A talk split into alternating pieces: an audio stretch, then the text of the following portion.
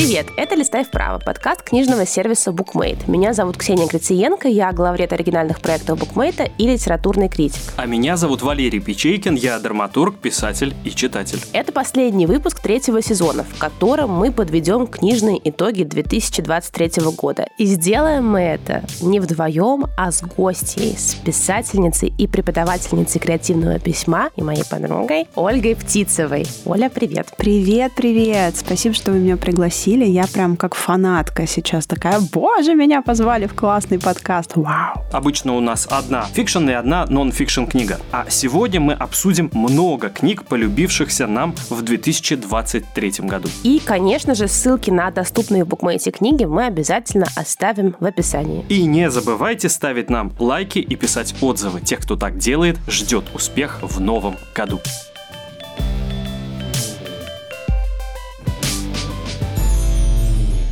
Дорогая птица, ты у нас новенькая сегодня, и я тоже твоя фанатка. Все это взаимно, но на самом деле, наверное, я много знаю что ты читаешь. Валерий и наши слушатели, возможно, нет. Поэтому расскажи вообще, что ты читаешь в основном. Вся нехитрая драматургия с а, соведущим драматургом построена на том, что я читаю не художественное, Ксюша читает художественное, и я ей всегда сочувствую. А сегодня в этой драматургии появился живой человек. Боже. Это ты, Оля. Да. Слушайте, ну больше всего, мне кажется, последние полгода я читаю состав того, из чего сделан корм для моего кота, потому что я пытаюсь найти хороший корм, и это, мне кажется, мое самое внимательное чтиво. А я читаю инструкции к лекарствам. Да, тоже увлекательно до невозможности. Но, наверное, это не счетово. Наверное, больше всего в этом году я читала своих коллег, современных, русских, молодых, классных авторов. Больше, кстати, наверное, женскую прозу, чем мужскую прозу. И современная русская проза с э, восхитительными женскими лицами, которые все мои коллеги, коллежанки, подруги, прям вот радость души моей. Поэтому, наверное, если говорить о том, как прошел мой литературный год, то он прошел в текстах женского голоса русской современной прозы. Мне недавно один музыкант объяснил, что в опере мужской голос – это естественный голос, то есть мужчина поет практически так же, как он говорит, а женщина делает технический трюк со связками, и то, что мы в опере слышим, это не совсем естественное женское пение. Естественное женское пение – это народное. Есть ли что-то такое в прозе, когда женский голос звучит каким-то специально женским? Или он, наоборот, естественный, как народное пение? Ну, я не могу назвать его народным пением, но когда я читаю современную женскую прозу, написанную женщинами, и чаще всего о женщинах, то мне кажется, что это очень искренняя и очень честная проза. Я в ней вижу лаконичность, открытость открытость, иногда до оторопи открытость о травме, о боли, о том, что происходит на самом деле за закрытыми дверями. И в этом, мне кажется, очень большая ценность женских голосов сегодня в прозе. И я не могу назвать это народностью или какой-то особенной вычурностью женской прозы. Нет. Скорее, я, наверное, могу назвать это максимальной честностью и ощущением важности. Уж если ты взяла слово, то ты должна сказать что-то по-настоящему важное, что-то по-настоящему ценное и то, что, может быть, репрезентует тех, кто до этого момента молчал. Очень хороший поинт как раз про репрезентацию, потому что я думаю, что в основном э, птица говорит как раз об автофикшн текстах. По моей личной теории, по моему наблюдению, все-таки автофикшн как метод сейчас популярен как раз из-за того, что появилась возможность дать голос тем, кто раньше не говорил или не писал. Раньше это когда? До 90-х годов, это советский период, женщины молчали, не могли писать? Мне кажется, это и советский период, и постсоветский период, и даже и нулевые, и десятые это время, когда женщина в прозе искала свое место и пыталась это место как-то расчистить, что ли, образовать. Но я здесь не экспертка. Скорее, я, наверное, могу сказать о том, что сегодня я слышу много молодых голосов, и я слышу много женских голосов, и эти книги для меня особую ценность имеют и особый вес. Если посмотреть на мою книжную полку, то там, конечно, больше всего именно этих книг. О чем пишут эти женщины? Что они говорят? Первое, что приходит мне мне на ум, это программа «Есть смысл» и «Поляндрия No Age», издательская программа Юлии Петропавловской с ее коллежанками. И в этой серии за этот год вышло, получается, три женские книги. Одна мужская о поиске новой маскулинности. Вот Илья Мамаев Найлс написал «Год порно» как раз об этом. И Маша Ныркова с «Заливом терпения». И Света Алонцева с дислексией. И Маринка Чан с Хореей. Это вот э, три авторки, один автор, которые как будто бы пишут про то, что я сама чувствую и сама ищу.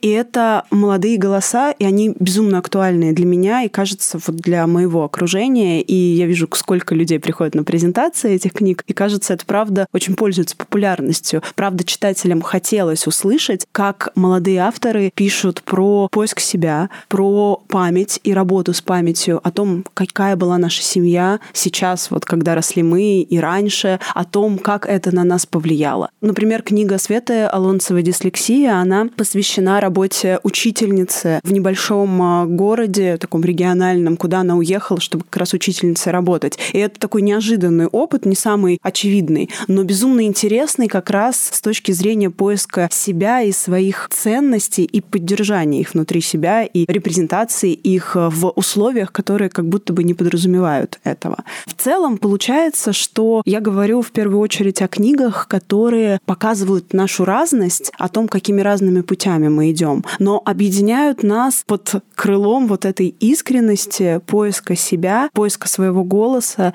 и поиска какой-то искренности новой, новой точки, из которой можно говорить о боли, о памяти, взаимоотношениях с собой, со своим телом. Я бы хотела зацепиться здесь за мысль про запрос аудитории. И действительно, там на презентации этих книг приходит куча людей, их очень много. Людям это интересно. И заметно как раз в этом случае большая разница. Условно, та же самая Джоан Роулинг, несмотря там на все, что произошло после, но обращаясь к ее истокам и корням, брала псевдоним для того, чтобы он звучал более мускулинным, чтобы не было понятно, это женщина или мужчина пишет, потому что если женщина написала книгу, издатели сами говорили ей, что читатели отнесутся предвзято. Сейчас этого нет, сейчас наоборот, какой-то блер, говорящий о том, что это какая-то история, основанная на реальной жизни авторки, наоборот, привлекает внимание. И это классно. Вот Оля говорит, что на презентации приходит очень много людей. Я не сомневаюсь в этом ни разу. Но вот смотри, в этом году переиздана книга Роберта Гараева «Слово пацана». О, да. И вот мужчина пишет книгу, в общем-то, в тех же как бы техниках он берет интервью, как правило, у других мужчин, и они рефлексируют о своем детстве, о своих ценностях. Очень много. Выходит супер популярный сериал, и он как бы закрывает все информационное поле. Как тебе кажется, почему так происходит? Почему эта книга, которую можно назвать мускулинной, во всяком случае, она на 95% о мужском сообществе, почему она становится таким хитом? Мне кажется, что мы заходим на территорию успешной экранизации, которая тут же все э, границы, все законы, все условия популярности книги изменяет. Насколько я знаю, книга Роберта Гараева вышла в 2020 году. И она, конечно, была встречена с большим интересом, но абсолютно не таким, как сегодня. И здесь, на мой взгляд, конечно, история про очень успешную экранизацию. И это очень круто, что она стала популярной. Я очень э, радуюсь за любую книгу, которая становится супер популярной. Мне всегда кажется, что это и в мою копилочку тоже монетка, что здорово про книгу начали говорить. Поэтому, мне кажется, здесь не очень справедливо такое сравнение. А мне кажется, оно справедливо, потому что экранизация все равно опирается на тему. Тема мускулинная.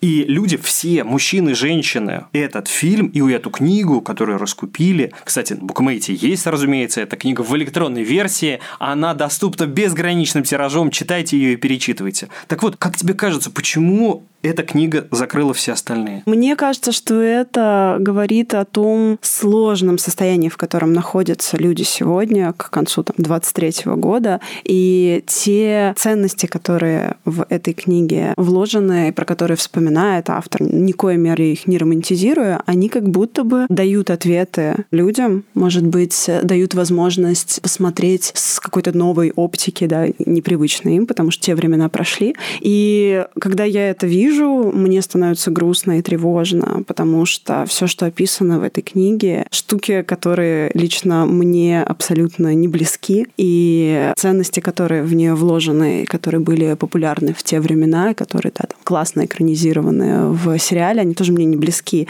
И я смотрю на это все с ужасом, когда смотрю этот сериал или читаю эту книгу, разумеется, я посмотрела, прочитала. Гараев, кстати, на паблик Токена плюс дача сообщил, что он собирается писать книгу про женские банды. Мой любимый момент в «Острых козырьках», который, ну, по сути, та же самая, та же самая история, история да. да. Когда они там все своими какими-то делишками начали заниматься, а женщины пошли, надели красивые шляпки и порешали все вопросики. Это был мой любимый момент всех сезонов «Острых козырьков». Давайте вернемся да. к нашей гости немножко, потому что у Оли тоже в этом году вышла экранизация книги «Там, где цветет полынь». Расскажи, как это повлияло на твою карьеру, как это повлияло на продажи книги и как вообще это изменило твой творческий путь? Ой, ну это вообще интересный опыт на самом деле. Ну, кроме того, что там была премьера с красной дорожкой, и я как вот в тех фильмах в красивом платье, значит, выхожу на фотопит, и все, Ольга, посмотрите сюда, Ольга, посмотрите сюда. Это было вообще прекрасно. Но нужно, наверное, провести некую границу между моим романом и сериалом, потому что все-таки сериал — это даже не адаптация моего романа, а некая новая история, снятая по мотивам.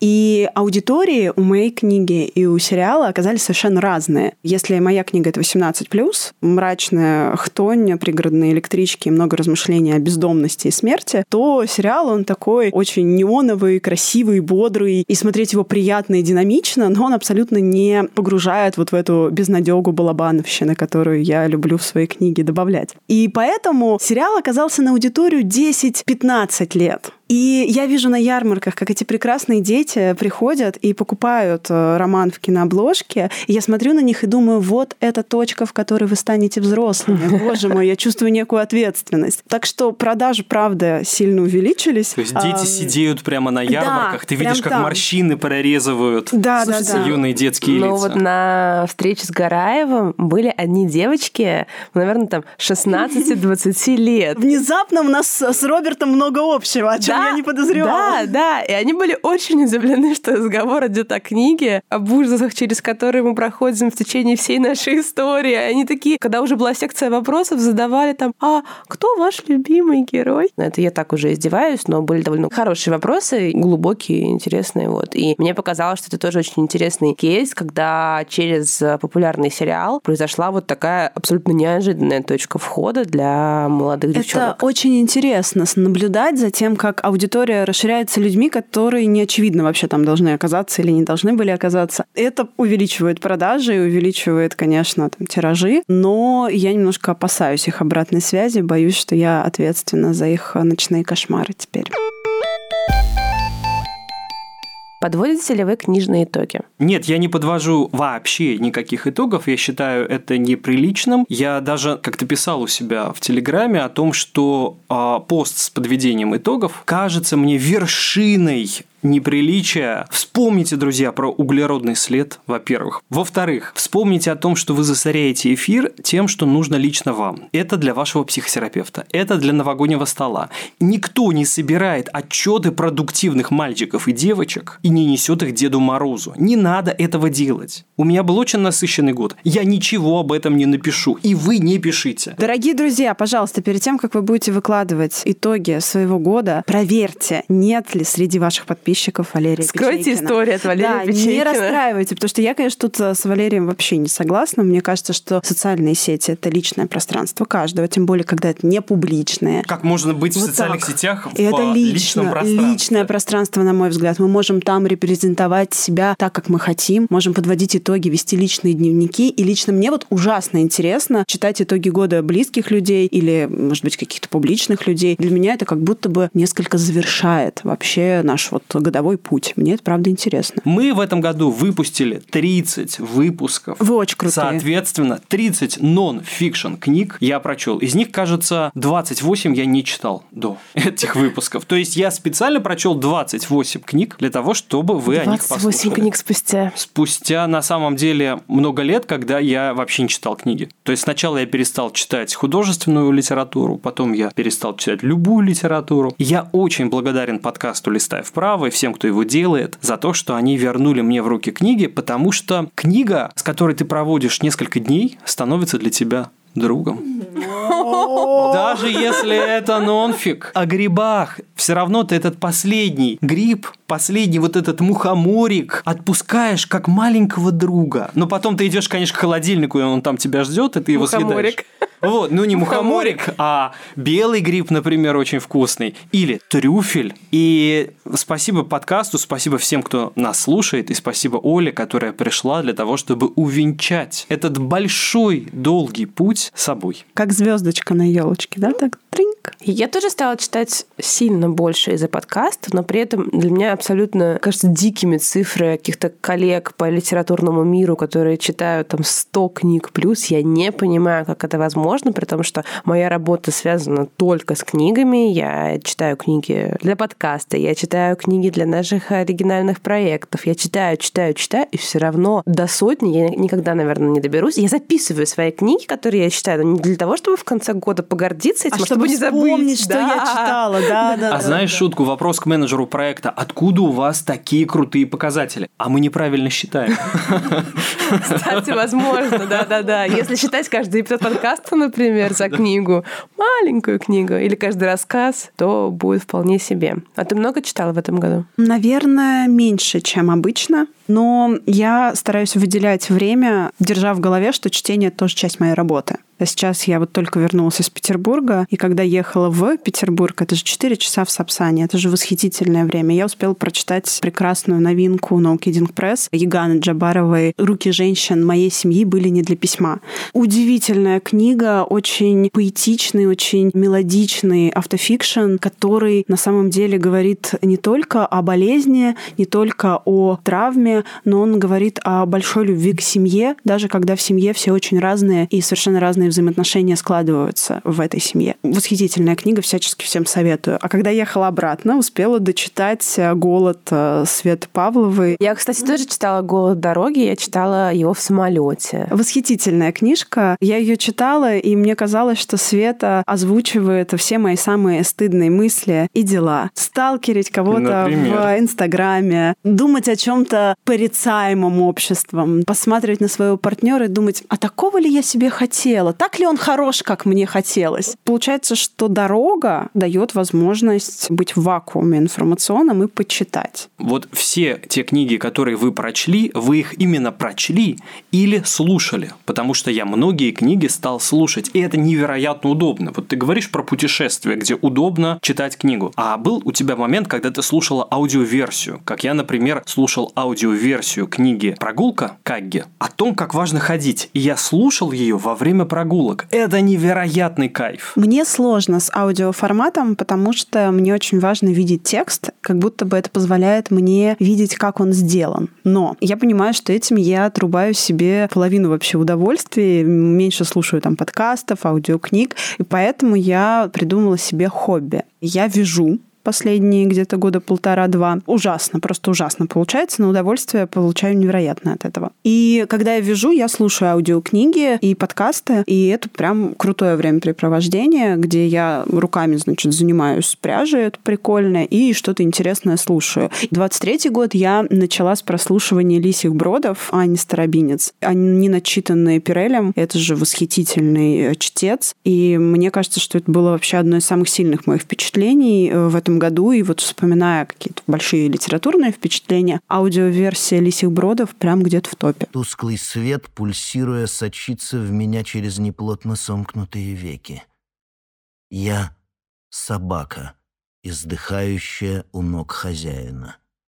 Я — поломанная кукла в руках ребенка-садиста. Мне очень сложно, наверное, назвать какие-то конкретные события литературные, которые произошли. Помимо того, что их было просто очень много, и меня впечатлило как раз их количество и вот, вот энергия, с которой все происходило. Но у меня было очень много работы в этом году, и связанной как раз с аудиоконтентом, потому что в Букмейте мы делаем регулярно аудиосериалы, этим занимается наша команда. И в этом году это все, конечно, заиграло новыми красками, потому что, наверное, у нас какой-то появился более организованный подход ко всему этому после того, как Bookmate перезапустился. И я, конечно, очень рекомендую всем послушать и «Комнату Вагинова», и «Луну-84», и «Магазин работает до наступления тьмы», попробовать э, для себя какой-то новый формат с звуковым оформлением, в том числе с музыкой, Валерия, как ты любишь. Там немножко ее есть, у нас замечательный композитор даже есть.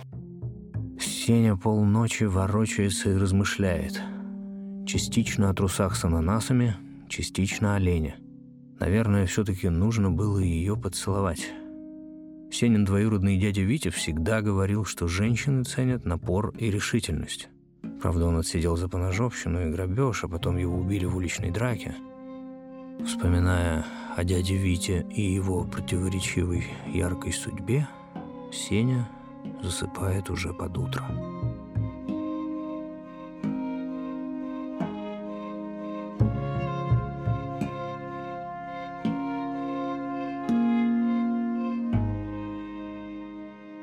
Я знаю, Валерий, что и у тебя было большое музыкальное событие все-таки. Да, у меня было большое музыкальное событие, потому что это балет в Большом театре, он называется «Пиковая дама», и я для него делал либретто. И это оказалось очень интересно и очень сложно, потому что балет – это как немое кино. Вот сейчас мы все смотрим звуковые фильмы, и для нас это естественно. А кино, когда оно начиналось, оно было немым, и там были интертитры. А вот балет – это немое кино без интертитров. Это только жест. Это события, сделанные телом на сцене, пластикой, движением, хореографией. И вот когда я стал делать либретто по повести Пушкина «Пиковая дама», я, конечно же, перечитал «Пиковую даму». И знаете, я понял, что классики не случайно становятся классиками.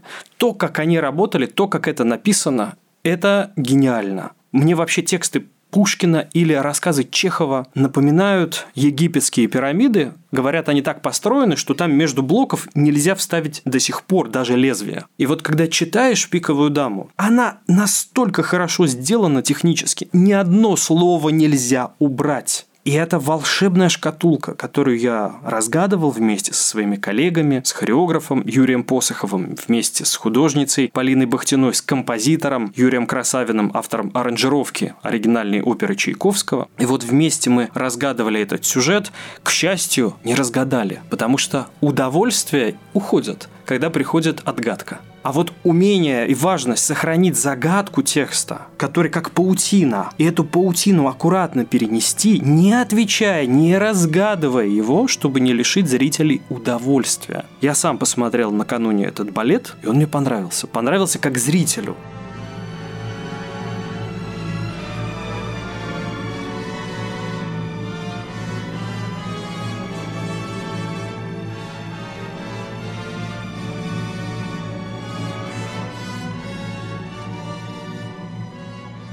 И в этом году у меня вышла книга «Пушкин, помоги» про русскую классику. И она, конечно, начинается с эссе о Пушкине. Пушкин тебе помог? Да, Пушкин мне помог и помогает каждый день, когда рядом нет Ксении Гриценко, я говорю с Пушкиным. Птица, ты немножко не рассказала, мне кажется, про события. Я хочу рассказать про благотворительные маркеты «Фонарь», которые готовятся инициативными группами, волонтерками в разных городах. В Москве, в Петербурге и в других городах фонарики зажигаются. Обычно это, с одной стороны, книжная барахолка, люди приносят нам книги, мы их оцениваем и продаем. А все вырученные деньги отправляются на благотворительность в самые разные фонды. Фонари, кроме вот благотворительности, это еще возможность послушать самые разные дискуссии между писателями, актерами, музыкантами, журналистами, психологами на какие-то выбранные темы. Каждой теме посвящен отдельный фонарь. И вот буквально сейчас в Петербурге был фонарь, который мы посвятили разговорам о насилии над детьми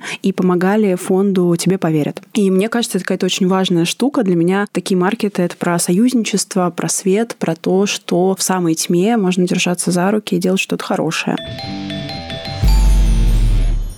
А чего вам не хватило в 23 году? Каких событий или текстов, которые вам показалось были не написаны? Мне, например, лично не хватило чтения книг для удовольствия. Вот мне не хватало на это времени, потому что нужно было много книг читать для работы, для подкаста, и очень мало книг я выбирала просто потому, что хочу, а не потому, что нужно быть в контексте или подобрать пару к книге Валерия Печейкина. Наверное, мне не хватило времени Если бы было больше времени, больше свободного времени, то я бы, к примеру, больше уделяла бы времени учебе, потому что я пошла на годовой курс лид-практик в Creative Writing School и просто пропускаю все самые интересные лекции, не успеваю mm-hmm. ничего смотреть, потому что у меня просто нет времени. Хотел спросить, а чем же ты занималась в течение года, но понял, что ты напишешь об этом пост, об итогах года, я смогу его да, прочесть. я тебе пришлю. Я пришлю, чтобы ты не пропустил. Я тебя тегну. Давай. Супер в этом году мне не хватило текстов нейросетей. О боже, нет. Вот что мне нравится в работе нейросетей, в том, что они ничего не будут писать без нашей просьбы. Раз. Второе. Нейросети не пытаются опубликовать свои книги, устроить презентацию, заплакать на этой презентации. Нет, они графоманят, но только по нашей просьбе, сами по себе. Они ничего писать не хотят. Они, как помните, писатель из Сталкера, который, заходя вот в эту волшебную комнату, говорит, что попросит гениальности, но когда он будет гением, он перестанет перестанет писать, потому что будет знать, что он гений. Вот нейросеть – это такой гений, который ничего не надо. И, конечно, ее появление для меня – это сродни контакту с инопланетянами.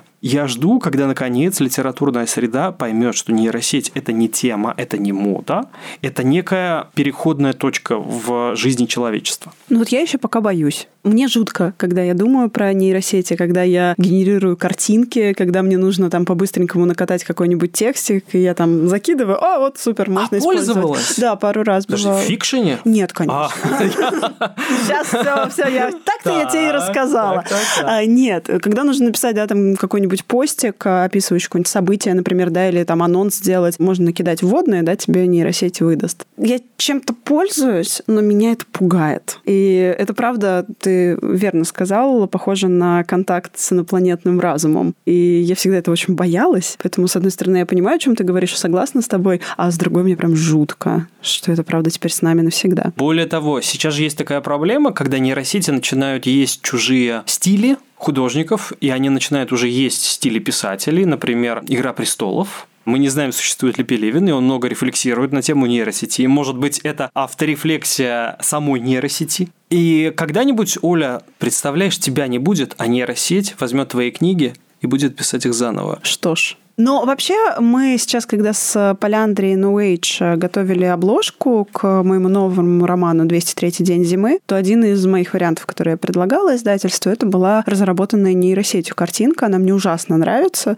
Мы в итоге выбрали другой вариант, но сам факт, что можно накидать вводные промпты и сгенерировать картинку, от которой мурашки по коже, это, конечно... В трех книгах мы пользовались нейросетью для обложек как раз. Первая была это Луна 84. Там генерировался этот вот круг Луны на фоне. Вторая школа Глобус Алексея Олейникова была полностью, кроме леттринга, сгенерирована нейросетью. А самый интересный кейс — это книга Саши Яковлевой «Иные». Она не сгенерирована нейросетью, но мы нарисовали первую версию обложки, и она нам не понравилась абсолютно. И кто-то в каком-то канале выложил какой-то сервис, который помогает генерить именно книжные обложки. Там даже было написано типа для начинающих авторов. И там это стоило условно 2 доллара или что-то такое. И я из интереса просто для того, чтобы посмотреть, как это работает, сгенерила иных. И мы все на это посмотрели и такие, ого, как это красиво, это красивее, чем у нас.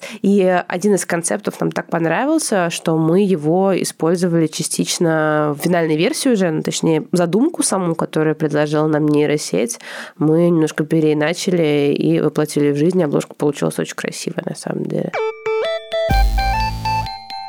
Я попрошу каждого из вас назвать две-три лучшие книги уходящего года. У меня просто память рыбки, поэтому любимые мои книги обычно те, которые я прочитала недавно. А вот мы уже про это сегодня говорили, что нужно да, там записывать. Поэтому пусть э, будет Яган Джабарова «Руки женщин моей семьи были не для письма», пусть будет Свет Павлова с голодом, и пусть будет Лисий Брода, Анна Старобинец, которыми я год начала, и смотрите, я до сих пор про них помню, значит, они правда хороши. Мне очень сложно назвать книги, которые мне показались любимыми и самыми интересными, поэтому я, наверное, назову книги, которые я считаю самыми важными. Это книги, которые первые начали осмыслять настоящее. Мне это кажется невероятно ценным сейчас. Про какие-то мы говорили в подкасте, про какие-то нет. Первая книга «Радио Мартын» Филиппа Дедко, почему-то совершенно незамеченная никем, возможно, потому что она довольно многослойная и усложненная.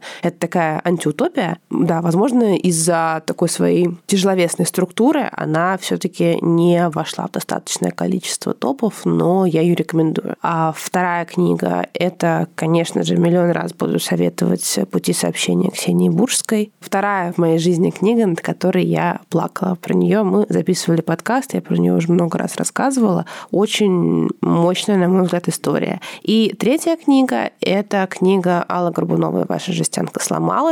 И вот, наверное, если даже вне контекста актуальности, современности, важности и так далее говорить об этой книге, она для меня вот топ-1, потому что в этом романе Алла Горбунова сделала что-то новое, она создала какую-то новую литературу. Это совершенно нестандартный способ погружаться в текст, как-то даже иммерсивно, я бы сказала, или интерактивно. Я очень рекомендую это именно не как чтение, а как опыт. Вот для меня таким новым опытом была русская классика. Я ее перечитал заново и постарался понять, что я пропустил в школе. Я перечитал, как я сегодня сказал, «Пиковую даму». Я перечитал «Каштанку» Чехова. О боже. Это невероятные тексты. Любой из текстов школьной программы можно взять, перечитать его заново, и он будет такой невероятной пирамидой. Второй текст – это «Воля к смыслу» Виктора Франкла, человека, который пережил концлагерь. Когда я всякий раз вспоминаю про Франкла, про то, что он пережил, или про композитора Кляйна, о котором я рассказывал в подкасте о книге Лора Датриш «Музыканты, вершившие историю», конечно, я понимаю, что у меня все очень хорошо.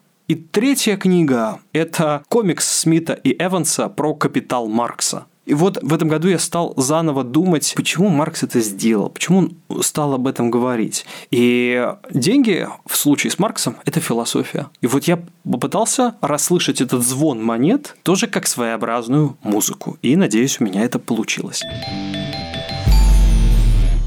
Оля, а у тебя есть новогоднее настроение? Боже мой, нет. Я вообще пугаюсь каждый раз, когда мне говорят с наступающим. Что там наступает такое страшное, что про это нужно думать. Вообще нет у меня новогоднего настроения, но сегодня я заказала лапник, поставила его в вазу и оставила на кухне. Это первый Новый год моего котика Шуберта. О! Я не знаю, что между ними сейчас происходит, между Шубертом и лапником. Вот, возможно, если лапник жив, новогоднее настроение во мне появится. Ну, во всяком случае, у Шуберта оно точно Да, он появилось. там просто уже Учитесь у котов. Да. Я, между прочим, принесла всем, кто в этой студии, сладкие подарки на выбор, Ура! чтобы чуть-чуть было Ты настоящая настроение. снегурочка. У меня для моей любимой соведущей Ксении аудио подарок. Я написал песню, а исполнила ее нейросеть. Пускай считают мы не пара Но я тебя листаю вправо. Ты забрала всю мою душу А сердце шепчет Ксюша, Ксюша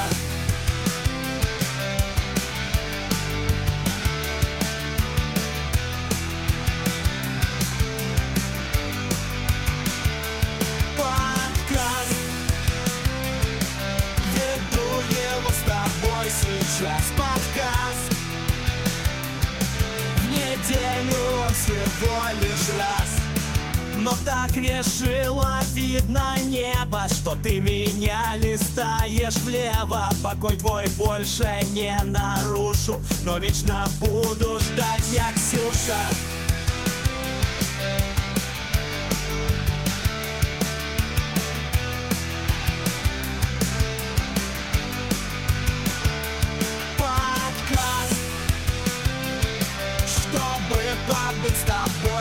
хоть час подкаст. Хотя бы раз в неделю раз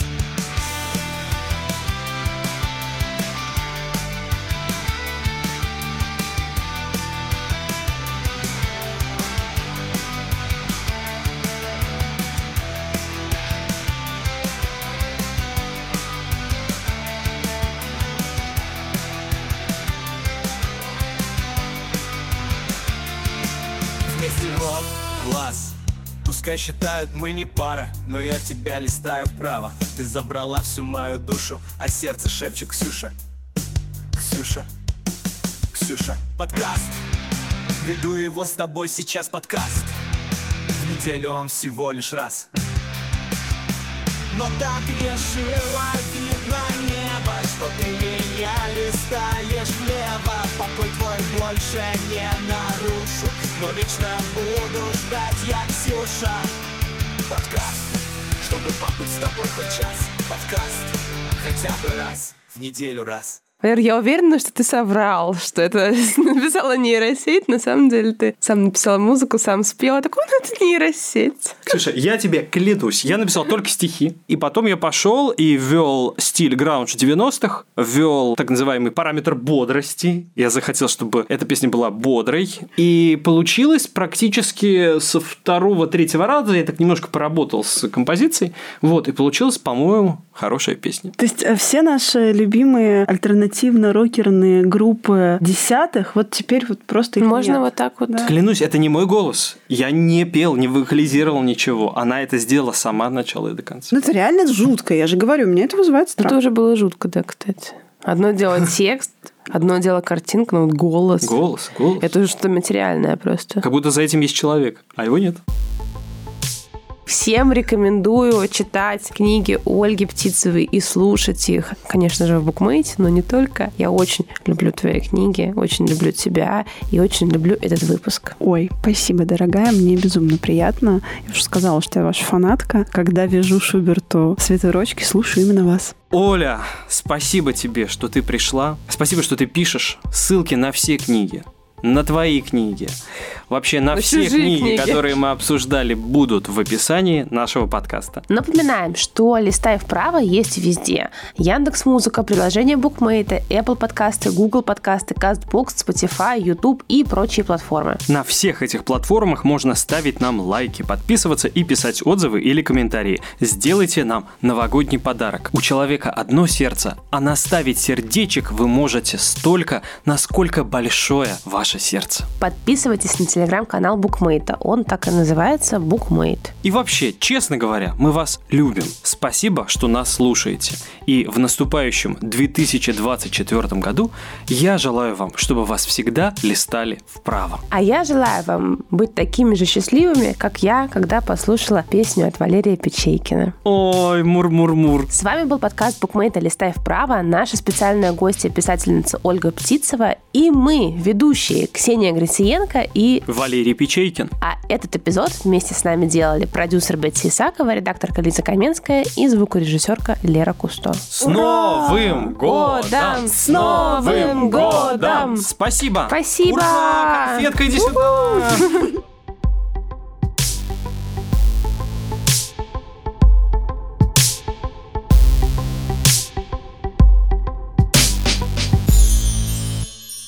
Простите, я сейчас с нейросетью разговариваю про С Ольгу Птицеву. О, боже мой. Да. Я боюсь представить, что там нейросеть. Может, там скажет, я не знаю, кто это такая. Что там тебе нейросеть про Ольгу Птицеву говорит? Она просит ее научить тому, кто такая Ольга Птицева, спрашивает, кто это, в каком жанре пишет, читал ли я книги, что мне О, нравится в этих мой, книгах о, и так боже далее. мой. Потому Сейчас что... вот э, будут люди опираться на воззрение Валеры про меня. Вот, вот, так что это как, э, знаете, Википедию нужно писать самим, то есть если там нет, ну, берешь и пишешь. И вот я гигачат учу тому, кто такая Ольга О, Птицева. Господи. Ну что ж, этот день настал.